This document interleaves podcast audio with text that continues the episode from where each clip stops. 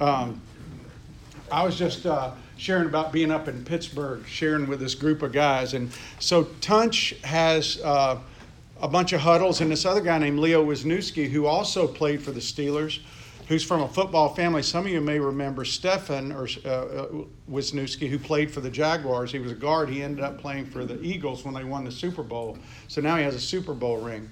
Well, uh, Leo's brother was a guy named Steve Wisniewski, who was an All-Pro out for the LA Raiders for 12 years. So they have a football family, but they so they have what's called huddles, SWAT groups basically, but they're huddles.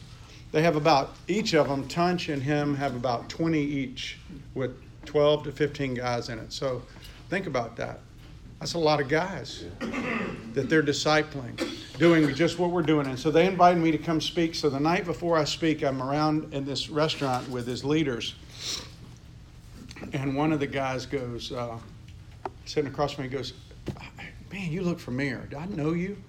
And I said, well, I don't know. Where are you from? He said, California. I said, Where at? He said, Costa Mesa. I said, Well, I've spoken out in Newport Mesa a long time ago.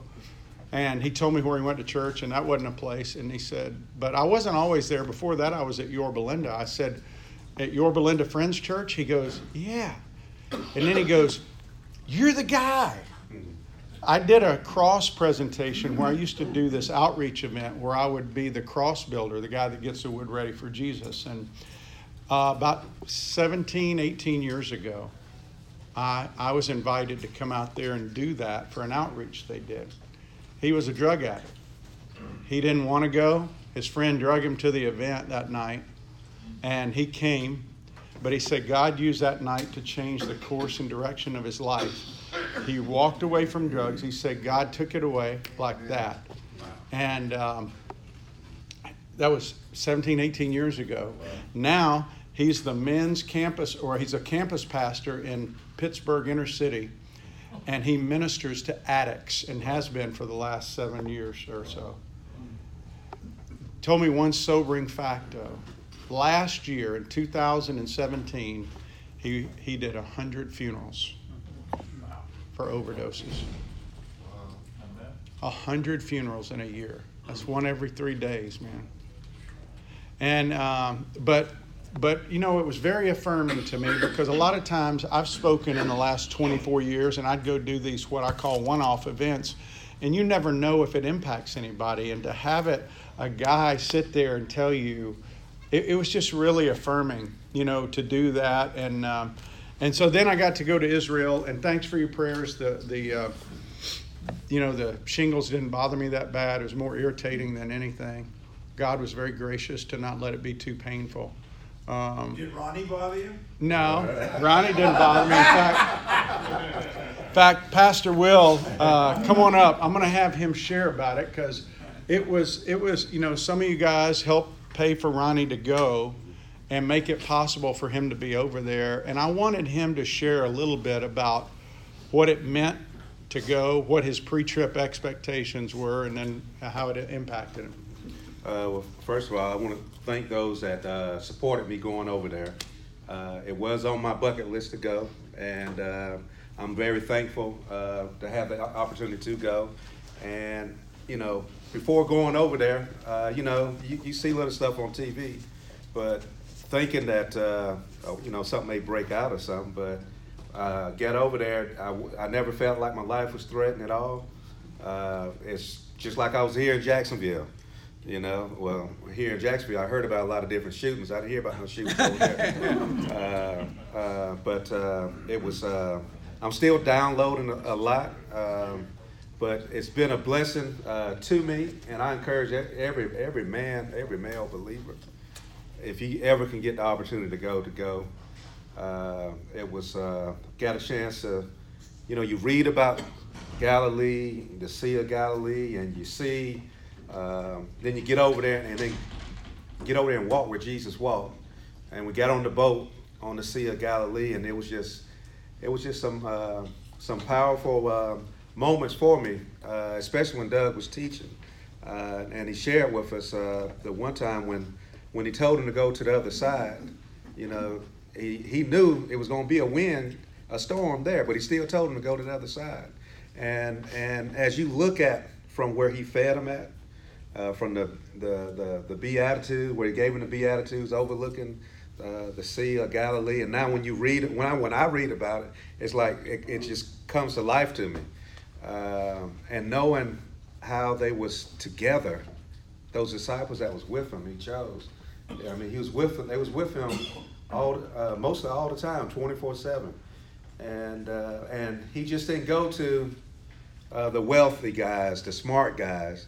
He went and found the, some of the guys that was just mending nets, uh, out there mending nets, and told them to come follow him, and he'll make them fishers of men. And these guys, these guys he called that he used, these guys made an impact on this whole on, on this whole world, getting the gospel out. And where we are today, we we have it over here that we can share. And uh, um, I was just, uh, I'm, I'm so thankful, so blessed. I did have a, um, uh, a moment over there, um, especially, I just started passing back this August, been two years. And one of my desires there was to, uh, I wanted to have a cross put on the inside of the church. They got one on the outside, but wanted one on the inside. And I was looking for something that was unique. And I've been looking around, looking around, and, and I didn't, I couldn't, I didn't see it. And this been going on for about two years. And then he, we go to Bethlehem, and uh, they tell us about all how all the wood is made out of olive, the olive wood tree, and it's handmade. And I'm like, wow. And then I looked and I saw some of the, the crosses that was in there, and I was like, well, this is where I need to come get it. This is where I need to get it at. Where else? What better place from Bethlehem? Some uh, olive wood, made out of olive wood and handmade. And and the Lord blessed that I was able to bring one back. If I had, at the end of it, I'll show you the picture of it. And the Lord blessed where I'm able to put put this cross in the church. Uh, and and it came from Bethlehem.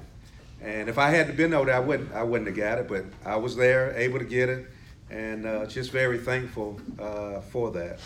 Uh, it's a lot of stuff keep going through my mind. It's some. Uh, uh, I had a chance to speak over in En Gedi, and after reading the scriptures, going through it, and then getting over there, and then actually seeing what En Gedi looked like, and the mountains, the caves, and how how uh, David hid from Saul. Uh, you know, him and his uh, what six hundred men, and Saul three thousand men trying to find him, and they never could find him.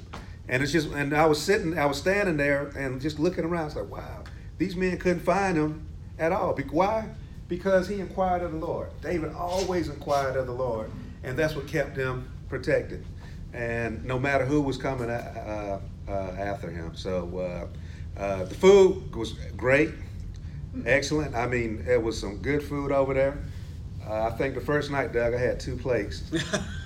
Uh, they had some uh, lamb over there. It was real tender. It was real tender. It was real good. Um, but I, I really uh, enjoyed myself. Uh, I, I, was telling my brother about it. His mind made up. He wants to go next year. And I believe it's going to come a time where the, the trip's going to start being booked up so quick, you're going to have to go.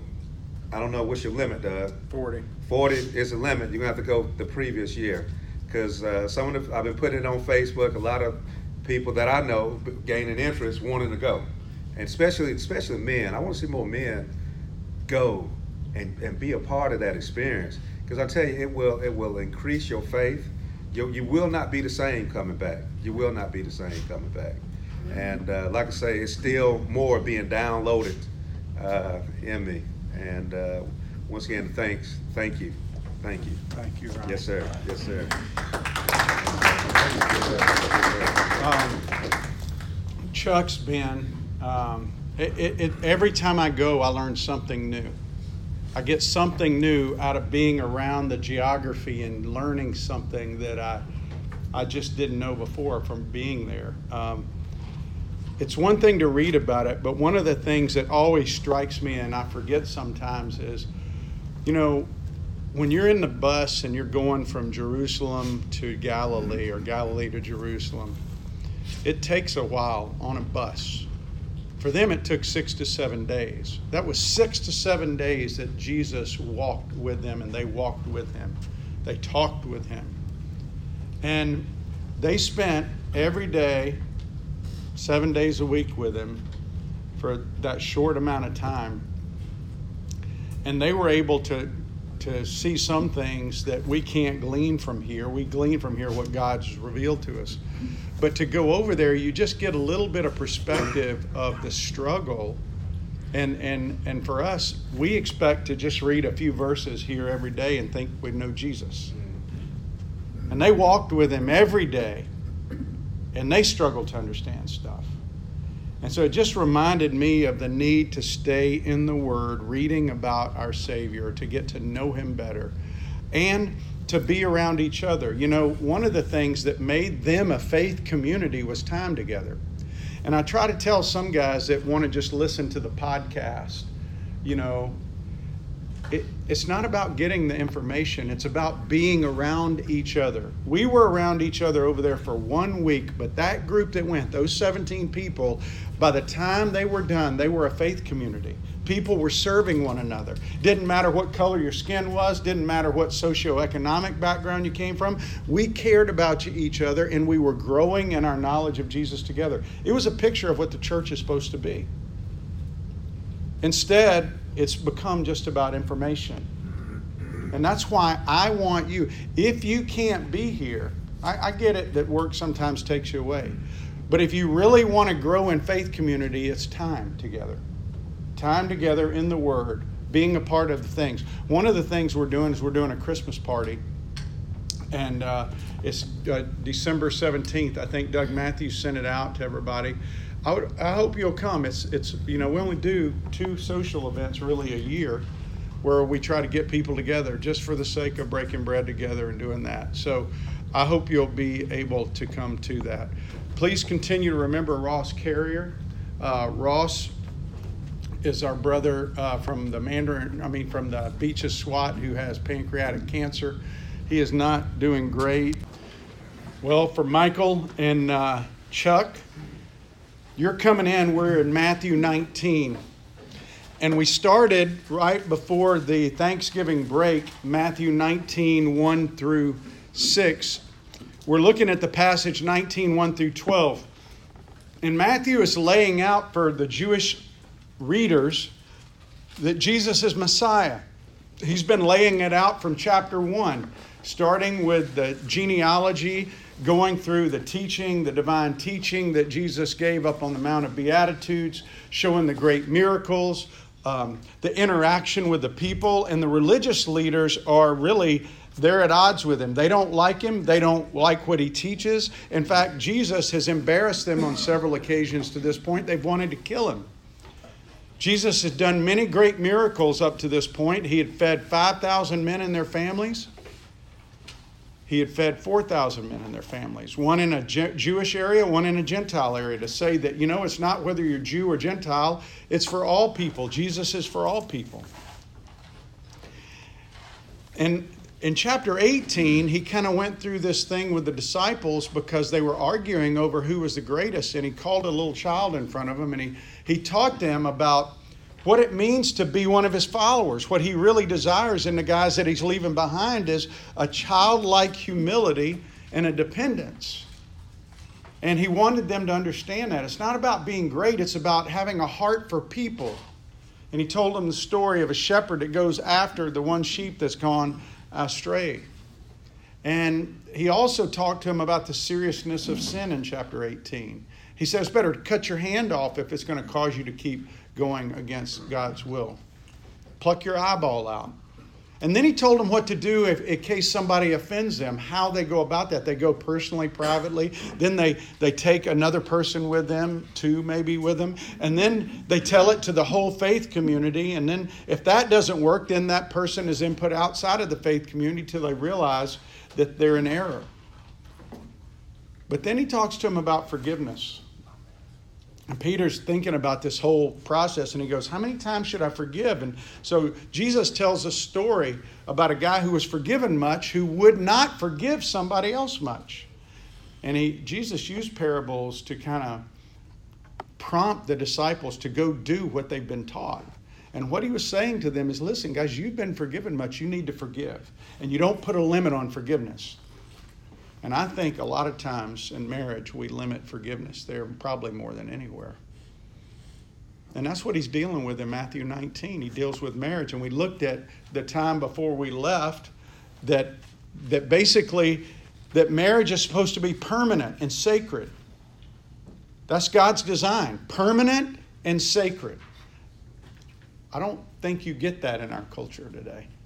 Marriage is viewed as more of a social contract. In fact, if you were to ask why people get married in our culture, what would you say the reason most people get married is? Why do they get married? What do they look for? What, are, what is the basis for people getting married in our culture? I think if, if we were to ask, most of the definitions would somehow revolve around two people seeking to meet each other's needs or have their own needs met. Agree or disagree? That's the general motivation for most people in our culture. But let me give you a biblical view of marriage. A man and a woman brought together is the basic cell of a faith community, fulfilling God's command to be fruitful and multiply and to rule over their area of influence. Do you hear that? That's a lot different than what our view is. It's a man and a woman brought together. Think about that. A man and woman brought together. Who does the bringing? God does the bringing. See, we like to think we're in control of that. You know how I met my wife? My wife was at a baseball game. I was at a baseball game. I just happened to see her, and to be honest with you, I was more attracted to her figure than I was. I didn't know anything about her personality. I was just attracted to her looks, and I think that needs to be a part of it. But going into marriage, I thought about partnership, maybe spending my life with her. I thought about, um, you know, the the sexual part of our relationship. But to be honest with you, I didn't think beyond that to the great faith community issue of reproducing children that would love God and be able to tell future generations. But that is the purpose of marriage. It is the base cell of the faith community. And so, if that begins to deteriorate, what happens to the faith community? It splinters. It splinters. And what do we see in our culture? How strong is the faith community in our culture? Not very. We got lots of churches, but I'm talking about the faith community as a whole.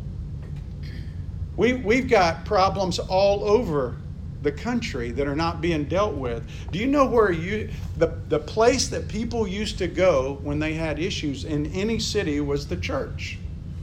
When they had a national emergency, people came to the church. When they had a something going on, a problem, they gathered at the church and they sought help from the faith community. Not anymore. Now we go to the government. We don't go to the church anymore because the faith community has, has lost its influence. But we can can make a difference in our own little faith communities by communicating to those around us. This is the purpose of marriage to be permanent, to be sacred. And we saw last week there's four legs on which that stands. One of them is God's design. Jesus said, A man and a woman is what God designed to be the base unit. Now, that's not popular in our culture, just to limit it to that, but that's what God's word says. That's one of the pillars. In fact, Jesus took him back to Genesis chapter 1 when he said that, that God designed that.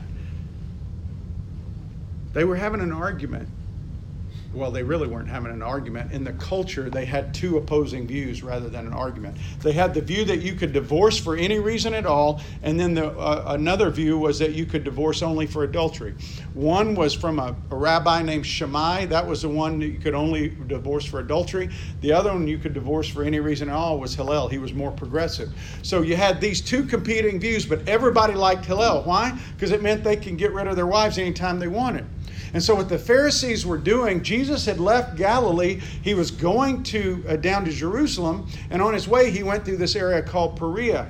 And the Pharisees goes, "We can trap him with this question because everybody loves Hillel's view, but he had already taught."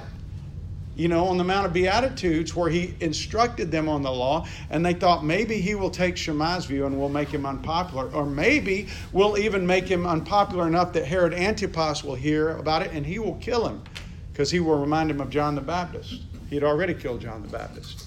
So that's what's going on. And in 1 through 12, I'm going to read the whole passage. I'm going to, like I said, briefly go over 1 through 6 that we did, and then really hit today's uh, part is 7 through 12, where we, we look at, I, I believe today God in the 7 through 12 reveals the key to a lifelong covenant marriage relationship in this passage as he deals with the issue of divorce.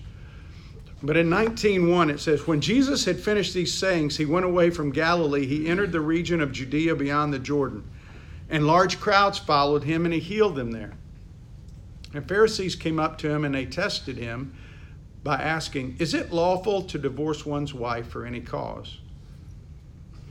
He answered, "Have you not read that he who created them from the beginning made them male and female?" and said, Therefore a man shall leave his father and mother and hold fast to his wife. The two shall become one flesh. So they are no longer two, but one flesh. What therefore God has joined together, let not man separate. They said to him, Why then did Moses command one to give a certificate of divorce and send her away? He said to them, Because of your hardness of heart, Moses allowed you to divorce your wives, but from the beginning it was not so. And I say to you, whoever divorces his wife except for sexual immorality and marries her, another commits adultery. The disciples said to him, If such is the case of a man with his wife, it's better not to marry. But he said to them, Not everyone can receive this, but only those to whom it is given. For there are eunuchs who have been so from birth, there are eunuchs who have been made eunuchs by men, and there are eunuchs who have made themselves eunuchs for the sake of the kingdom of heaven. Let the one who is able to receive this receive it. Here's the thing the Pharisees, they were living by the exception, they were always looking for the loophole. And I think we're very much the same way in our culture. We look for the loophole, not the standard. We're always looking for a loophole. We're always looking for the way that what's the least we can get away with. Why? Because if I can get away with the least, then it, it, it, it's not as troublesome to me. Because let's face it, marriage is hard. But a lot of people, the divorce rate in the church now is equal to the divorce rate outside of the church. So there's virtually no difference. But divorce is not the problem, it's only a symptom of the problem. The problem is clearly laid out here when he talks about the hardness of heart. You see, I believe that what he's teaching in this passage is that there's three things that will help us have a lifelong covenant relationship in marriage. And the first one is a tender heart. It's a tender heart. It's a tender heart that's grateful, a tender heart that's understanding, and a tender heart that's forgiving. And those things are, are related grateful, understanding, and forgiving. But the second thing he brings out is we need to recognize our own need for a Savior. Do you realize what he was doing when he said what he said to them? When he goes, I say to you, whoever divorces his wife, except for sexual immorality. Do you realize that all those people he was talking to had been divorcing their wives for any and every reason? So, what was he saying to them? He's calling them adulterers. Takes me back to the Mount of Beatitudes where he says, if you look at a woman in lust, you're already an adulterer. So he's calling them out. And I think recognizing your own need for a Savior takes you back to Matthew 18 to realize you've been forgiven much. So when your spouse offends you, you can forgive much. And then the third thing he says at the end, let the one who's able to receive this receive it. You know what he's saying there? He's saying that God's word is the authority. His word is the authority. Not everybody can accept that. When the disciples go, man, that's hard. It's better not to marry. And he goes, not everybody can accept that. But, but there's other things to factor in. Why do you get married? Do you get married because it's comfortable and convenient? Or do you get married because there's a greater purpose than you? I was watching uh, uh, President Bush's funeral. And you know what they kept talking about? He realized that what he was doing throughout his life was always bigger than him. I think that's one of our biggest problems. We have made everything about us, and technology has made everything about us. And the way we live our life, it's all about us, and we don't realize that there's a bigger purpose a lot of times to things that are going on. We always, when we have when we have an issue that pops up, the first response is not how does it affect everyone, how does it affect me? And one of the things that I, I, was struck by in listening to them talk about President Bush was whenever he'd go visit, and he passed this on to his son in a way too, this, the Bush 43, is they both said the same thing. They were aware that people were watching them for how they respond in certain situations. And they, they carried a great weight in that, realizing that they influence people. And sometimes they had to put their personal pain aside to be able to lead. And man, we are missing that among the men in the church today. I'm just telling you. Amen. And so women are leading because the men won't. The men are too distracted with their own issues. And it's time for us as men to step up and be the leaders God calls us to be. And one of the ways we do that is in that base community. Now, you go, well, what if I'm not married? What if I'm single? Well, you can still take these principles and apply. You can still have a tender heart. You know, you can still realize your own need for a Savior you can still realize that you're under the authority of God's word. Those are the three things that I think he's bringing out here. And and for us on a everyday level, I mean we go we go back to the first few verses. Remember those four legs that it stands on. God created one man and one woman. What about when you hear somebody talking about one man and one man or one woman and one woman? Do you just stay quiet? Do you just sit there and go, I don't want to get involved in that? I'm not talking about to people you don't know. I'm talking about people in your circle of influence, people that you have a relationship with. Because what the church has done is we've pulled back now and we're quiet. And silence is consent a lot of times. And I refuse to be silent. I refuse to be silent. And we have a responsibility. God said one man and one woman and he said, for that man, when he leaves, he said he has to leave the most treasured relationship in a person's life between his parents and the child, and the relationship with the spouse takes priority over everything else. And that doesn't happen a lot either. A lot of times we allow work to become a priority over our spouse, our anxiety over money to become a priority over our spouse. And then the third thing he says, when you get married, you become one flesh. That's a third leg. You're one. You're not two people anymore. You are one. I know husbands that have separate bank accounts, they have separate, they, they won't even let their spouse see their computer because of what they're hiding on there. My wife has access to my phone, my computer, my iPad. There's nothing in my life she can't see because we're one. The only time that doesn't apply is a week before Christmas. But other than that and her birthday, and thank goodness her birthday is December 19th, so it's right there with Christmas. So, other than that time of year, she has free access to everything I have.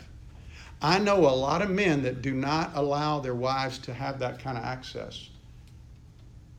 I think we are one. And I think Scripture is pretty clear. God says you're one. You are one and you're a complement. And then the other thing he says is what God joins together, no man should separate. And we've just thrown that out the window.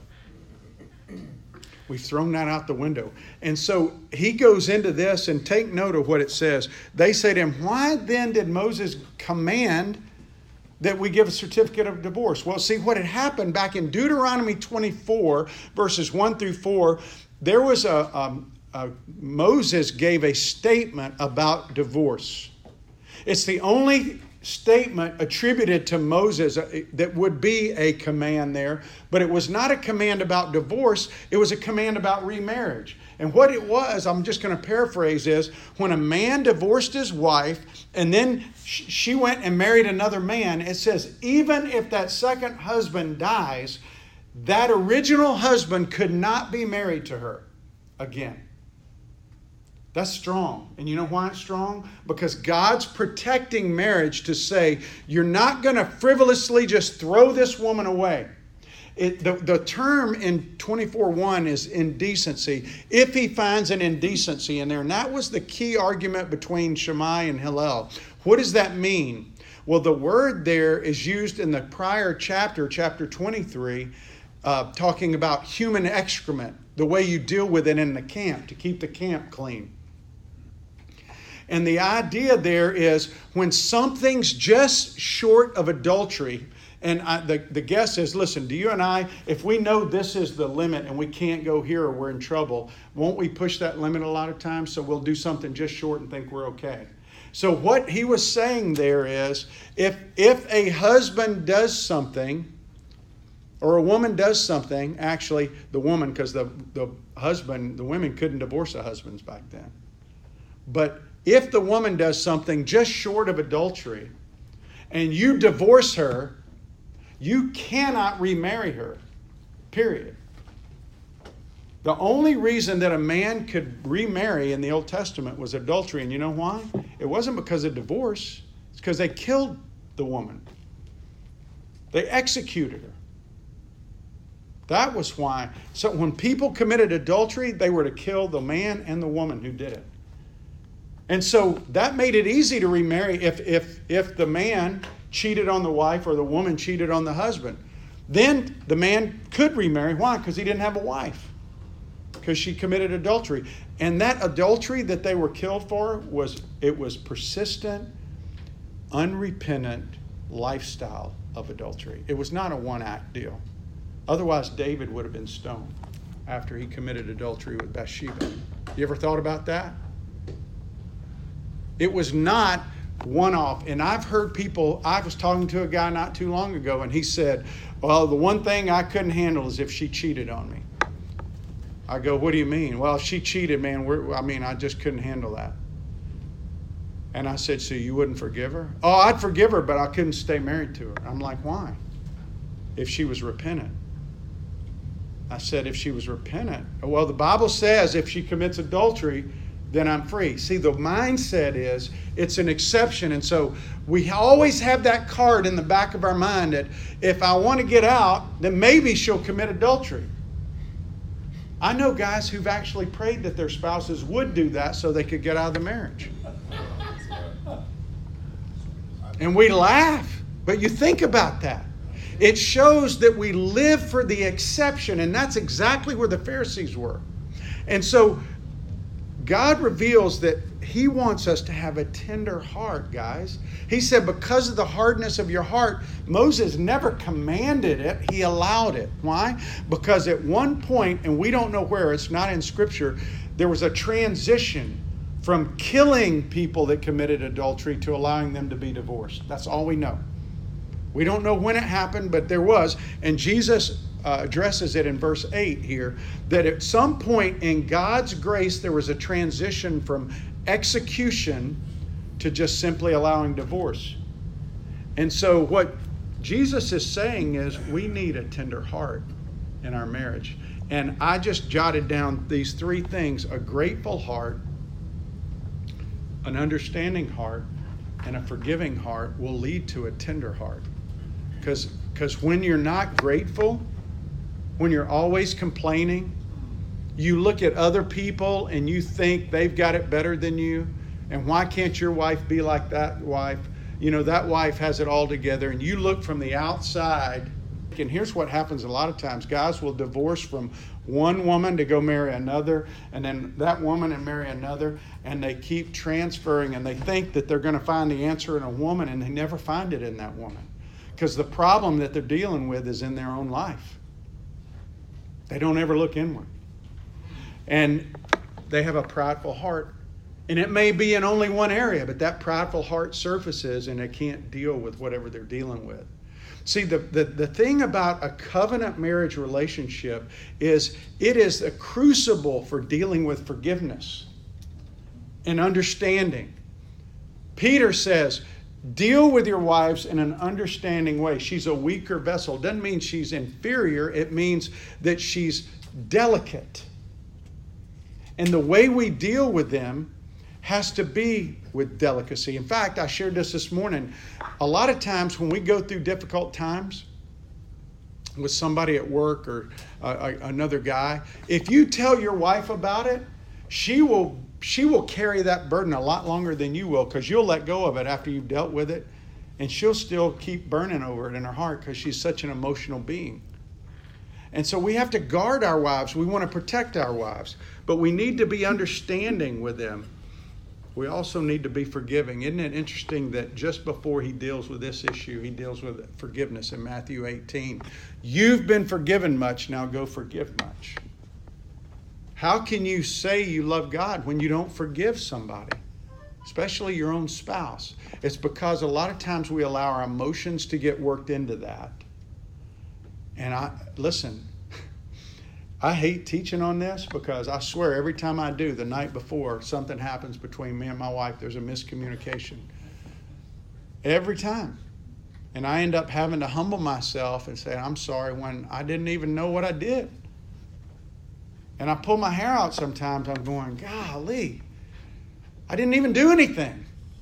But do I care about my wife enough to humble myself to say, I'm sorry that you feel like I shorted you in some way, even though I might not have? A tender heart. Well, then he says, he says, I say to you, whoever divorces his wife except for sexual immorality and marries another commits adultery. What does it mean to recognize our own need for a Savior? Well, we're adulterous beings as men, either by the actual act of what they were doing in this passage or what Jesus said in Matthew 5 looking at a woman and lusting after her, we've already committed adultery in our hearts. So we need him. We're adulterous. And you know what happens when you when you realize that you're a sinful person? One of two things happens. You realize your need for Jesus and you receive it, or you realize that you've blown it and you keep trying to scheme to make it right on your own. That's what happens. We all know the story of Luke 15, the prodigal son, right? Son tells his father he wants everything, give me my share of the inheritance. He goes to a faraway land. Why does he go to faraway land? He doesn't want to be around his father. It, it has so much more meaning that we even assign to it, the, all the stuff in that story. But he goes away. And then it says he comes to his senses. When does the son repent in that passage?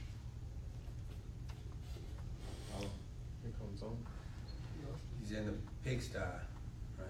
When do you think he repents? What does he do when he's there and he realizes it? says he comes When to he his. changes his way. It What- returns. All right, When he comes to his father and says, I'll be your servant. nope. You know when he really repents? Listen what happens in that story. He's in the pig pen. He's at wit's end. He has nothing left. And he says, I know my father treats his servants better than I have it now.